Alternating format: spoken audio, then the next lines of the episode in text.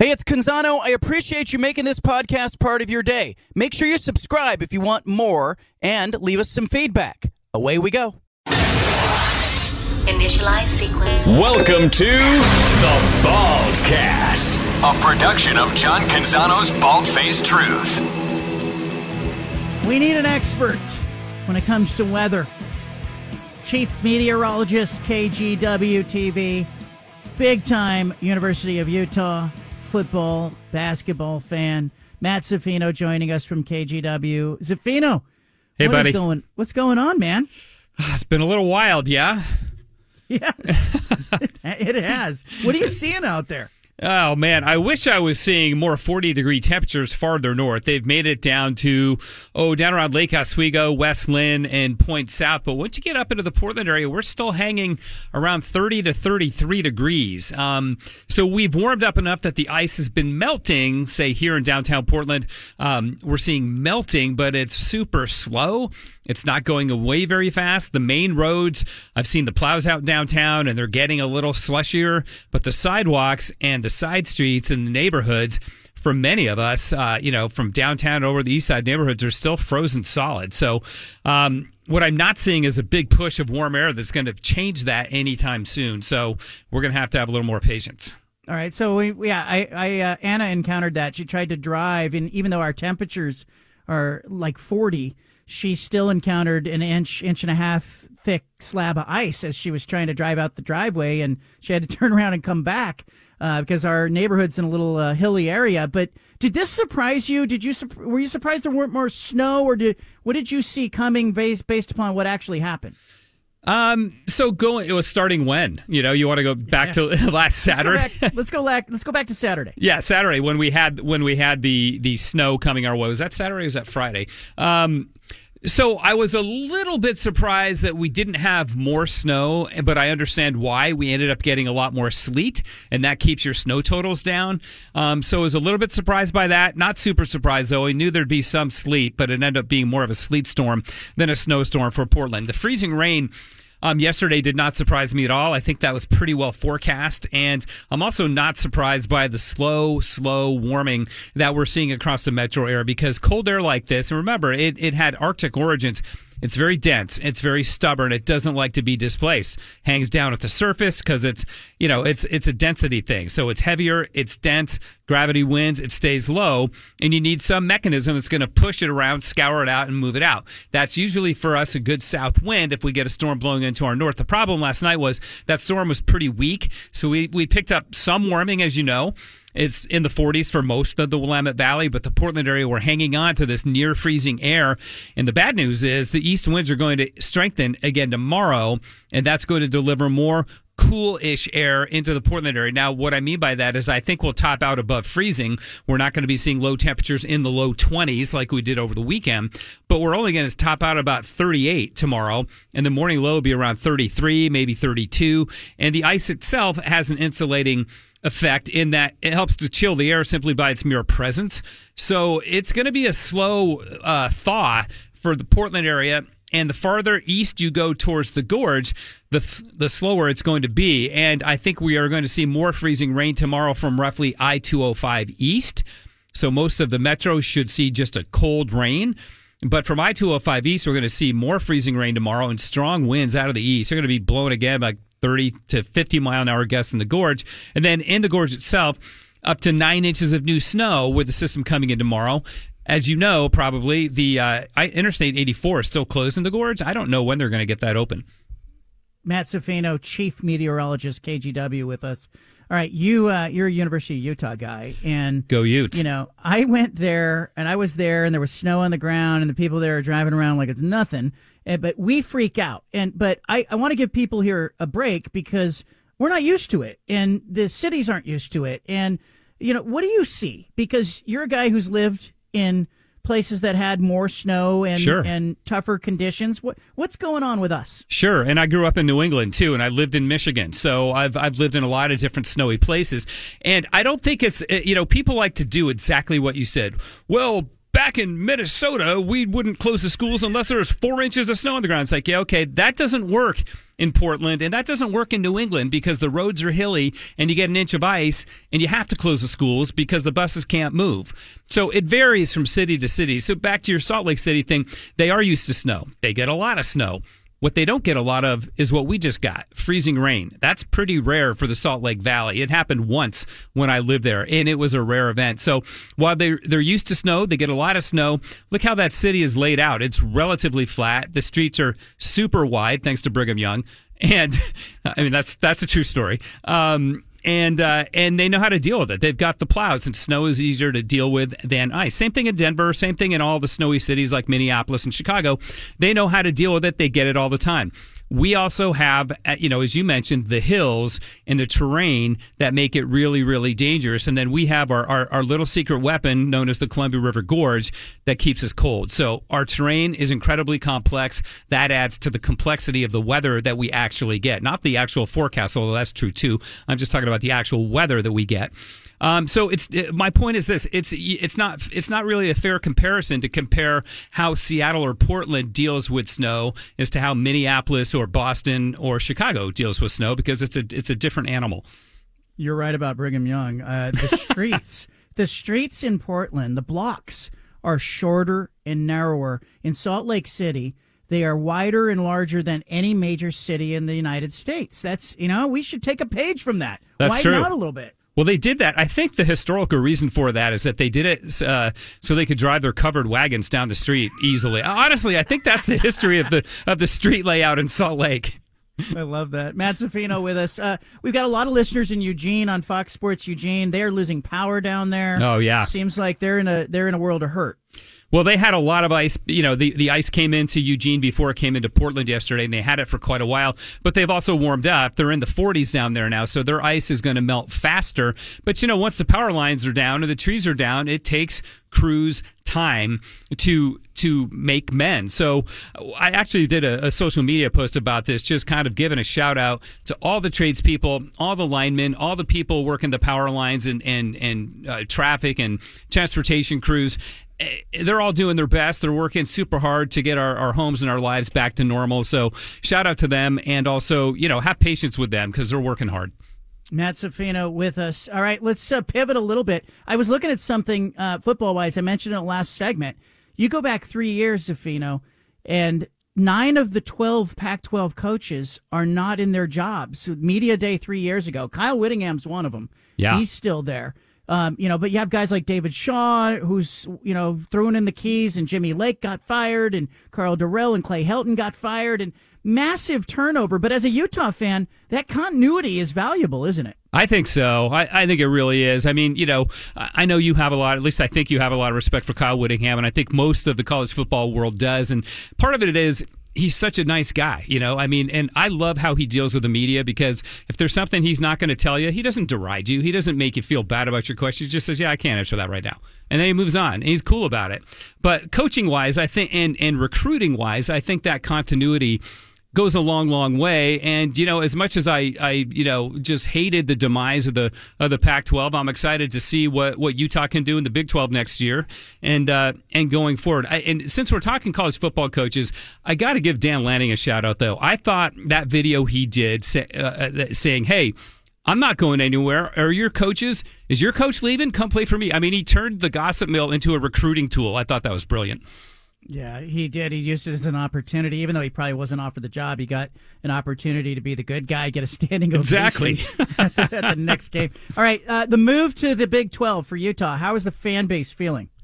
You know, as far as I can tell, we're like, okay, bring it on. You know, let's let's go play. Let's lace them up. I mean, for Utah, the, the realignment is probably a little less severe than it is for other schools, because if you think about it, we're going with four schools that we're used to playing. The Arizona schools, Colorado, and B Y U is already there, and we're, of course, you know, that's our arch rival. We're used to playing them, even though we haven't played them as much over the last five years or so. So travel-wise, going to Arizona, no big deal. Of course, B Y U is just down the road. Colorado is just over the hill, known as the Rocky Mountains. And, and the schools in Texas aren't that far. Utah has all, um, always for a long time been recruiting Texas pretty heavily anyway, so I don't think that's too much of a too too much of a tough task for them. It'll be interesting to see them play in, was it Ames, Iowa, where Iowa State plays? Yeah, in West Virginia, and then going down to Florida. So I think the recruiting base, um, you know, wasn't happy about it. I think Utah was thrilled uh, being in the Pac twelve, and obviously with the success of the Pac twelve, winning it two years in a row and being in the Pac twelve championship game, what, four of the final, last five times before this year. Um, you know, I, I don't think anybody was happy about that, but, you know, we're all moving forward the best we can. Matt Zaffino, chief meteorologist, K G W. All right, give us, uh, you know, your... You're ex- what are we expecting in the next uh, twelve hours, twenty-four hours? You mentioned some of the cool winds coming in from the gorge, uh, but what should we be telling our friends about the next twenty-four hours? So it's highly dependent on what part of town you live in. For, let's say, downtown and the, the inner neighborhoods, east side, and then out, you know, through Mount Tabor, Lads Addition, uh, down in southeast Portland, you know, Laurelhurst, all those areas, and then down towards Selwood.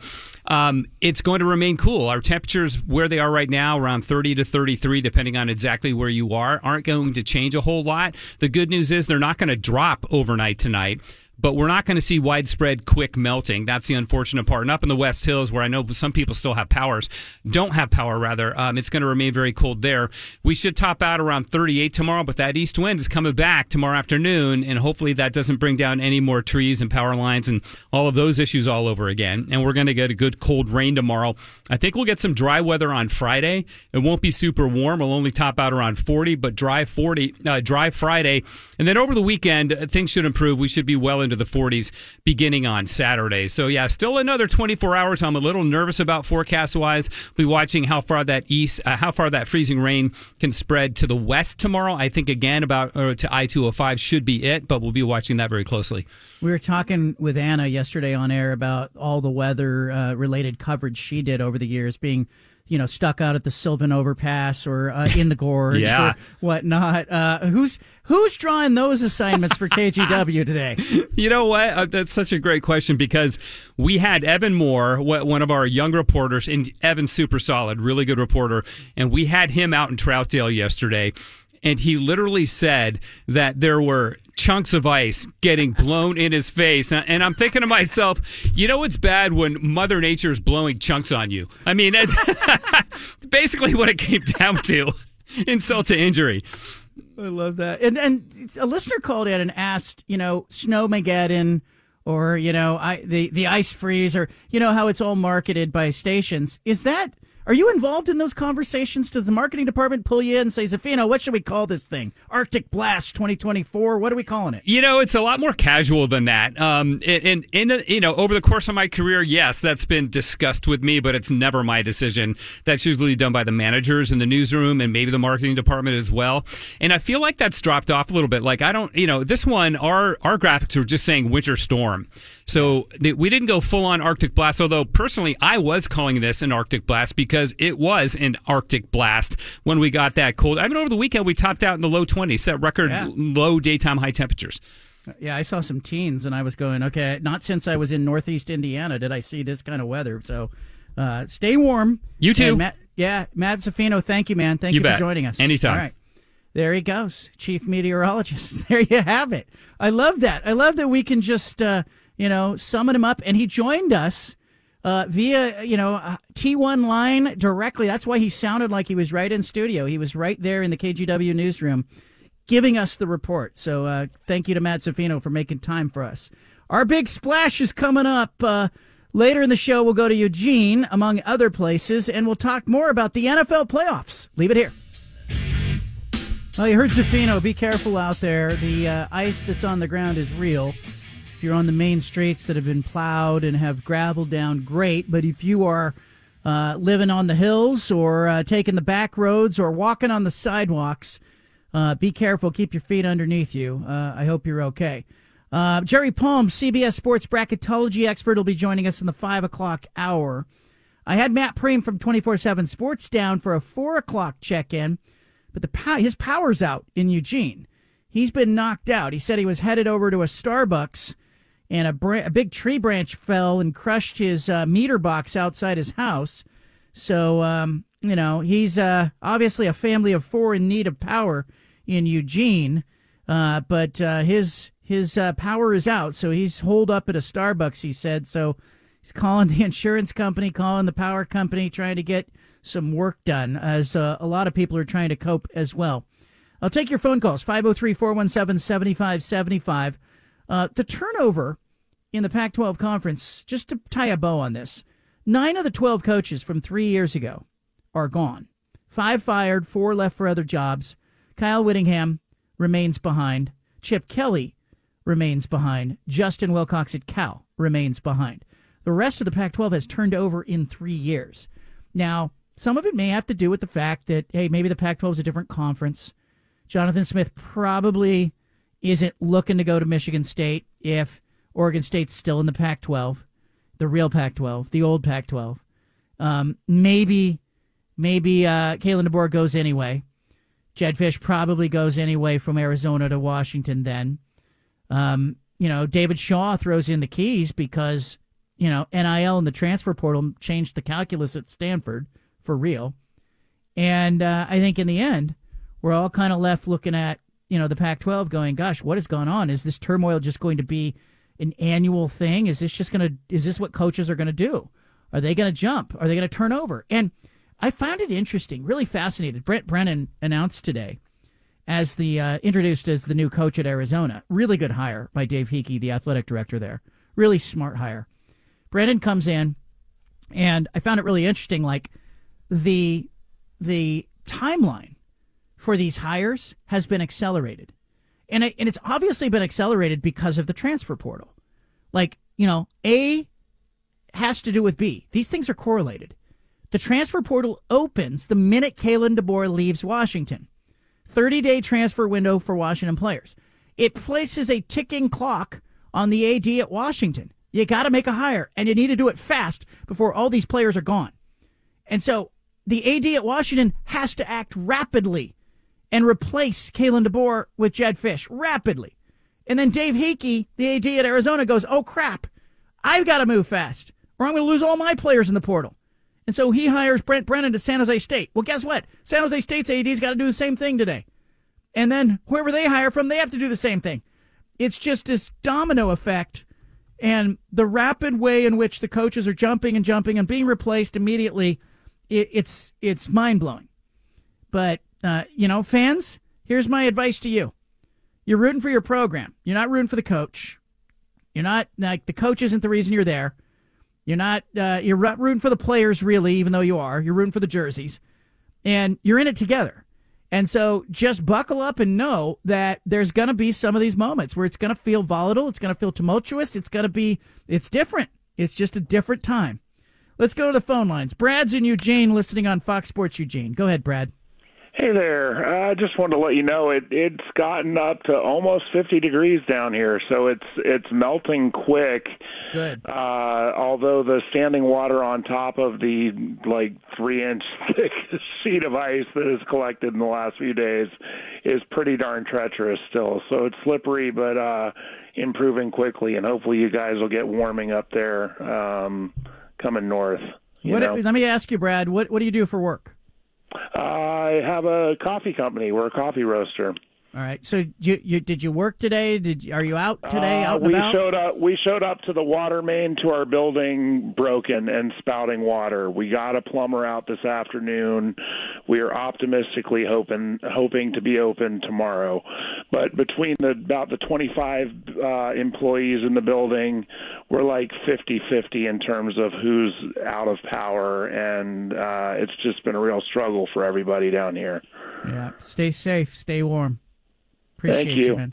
There's Brad in Eugene. I think a lot, a lot of people are in that same boat. It's pretty dicey, and even though it is starting to warm a bit. Uh, this brings us to our big splash. It's the one thing you need to know today. This is the one thing you absolutely need to know today. Look, look, look at it. Where? Down there. Must be the big splash. Brought to you by Killer Burger, home of the Peanut Butter Pickle Bacon Burger, and voted Best Burger five years in a row. Killer Burger, the burgers your mama warned you about. Well, T C U's next two home games in uh, in women's basketball has have been canceled. The team does not have enough available players. School announcing today that the Horned Frogs, who are fourteen and four, scheduled to play number seven Kansas State tonight. Iowa State on Saturday cannot play. Uh, so Iowa State and Kansas State will each get a win. T C U will get losses. Uh, overall records will not be impacted due to N C double A rules, but uh, you know, T C U's point guard, Jaden Owens, has a torn A C L and a meniscus, and Sedona Prince, a senior at T C U, broke her finger in early January. She's been sidelined. Horned Frogs not able to uh, play a basketball game due to injuries. I find that interesting, um, and I find it interesting that they're leaning into that. It's a health and safety protocol that it really was born uh, during the pandemic, and uh, under Big twelve rules, a school that is unable to field a team will forfeit. And uh, as a result, those wins go that way, but overall records don't get impacted. T C U, are they playing a little bit of a game there? Keep an eye on it. Uh, other things going on, uh, you know, I saw a report today, uh, Jim Irsay. Police are saying that he was found unresponsive and struggling to breathe uh, by paramedics last month following a suspected overdose. He's found in bed, cold to the touch. Emergency personnel found him on December eighth, according to the report, and it comes out of Carmel, Indiana. Uh, officer wrote in the report that Irsay's pulse was weak and slow. Um, you know, he got a uh, dose of Narcan, which is a medicine that is used to reverse the f- effects of an opioid overdose. And uh, officers noted that a number of different prescription medications uh, were uh, in the room. And uh, the incident was first reported, of course, by T M Z this morning. Uh, the Colts last week revealed that he was dealing with a respiratory illness, they said. They just they declined to offer any specific details about it, but uh, it's not apparently a respiratory illness. Uh, timeline of the results is unclear, but uh, he's not been seen publicly in some time. This brings us to the N F L. Stephen, if we can, look around. Houston, Baltimore on Saturday, one thirty on A B C. Saturday night, Green Bay, San Francisco. It feels like the Packers and the Niners end up playing this game every couple years in the playoffs about this time of year. You give you give either one, like you, you think Houston's got a puncher's chance against Baltimore, but what about Green Bay? Do they have any shot against the Niners? I uh, yeah, you're right. I think Houston has a shot against Baltimore, and I do not think Green Bay has a chance against San Francisco. I love the Green Bay Packers offense. You know, Jordan Love looks amazing right now. Uh, you know, I got all those rookie receivers, Jaden Reed, uh, Dontavia Wicks, and then you got Aaron Jones running the rock like, like you know, a couple of years ago. He's looking great. Um, I, I just don't think that that Packer defense is going to be hold up, be able to hold up against the 49ers offense.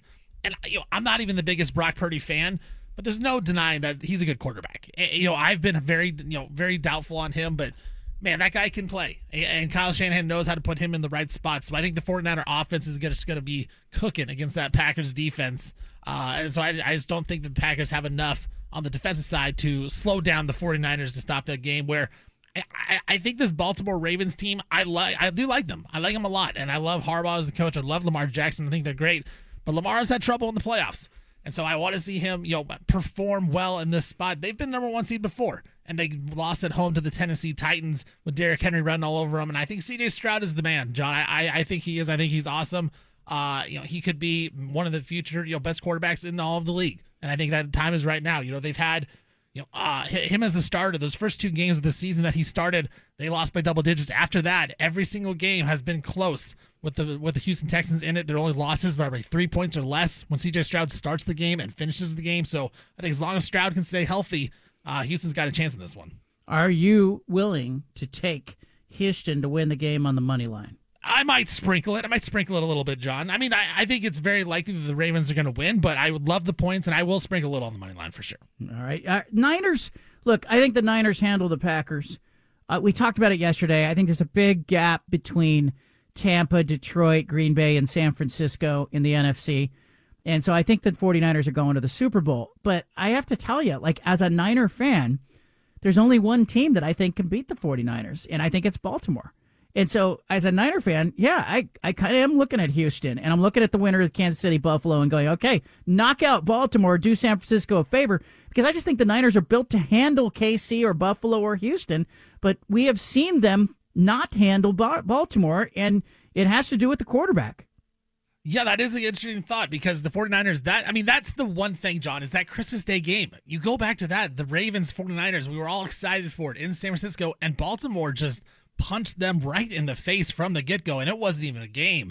So I think for you, like as a 49er fan, that's the one thing I worry about is, is the N F C actually just really bad, and San Francisco's the best of a bad bunch, or the 49ers an actually elite team? I lean they're more of an elite team, and I think that, you know, the N F C is kind of both, but the, the N F C is not as good, but the Niners are an elite team that should get to the Super Bowl and compete. I just, you know, I, I think I, I think it's going to be tough if they play either Baltimore or Buffalo. I, I think Buffalo is very spicy in the A F C with Josh Allen, the way he's playing. As long as they don't turn the ball over, that team is great. And then, uh, you know, obviously, playing in Buffalo with that weather, like Josh Allen fits that offense, fits that weather perfectly. I think teams going there uh, is going to be tough. So if Baltimore does get upset by Houston, you know, Houston going into Buffalo or to Kansas City, not going to happen. So I, I think you're right. 49ers have a good shy, good chance to get to the Super Bowl. I think they get to the Super Bowl, but I'm looking back at their schedule for the year, and I'm going to throw out the the season-ending game because they don't play everybody in that game. But, you know, the Niners lost only four real games during the season. Three of them came to A F C teams. Cleveland, Cincinnati, and Baltimore. I think that's really interesting. Is it a tell? Is the A F C the better conference? You tell me. Tweet at me, at John Canzano B F T. We'll talk about it coming up.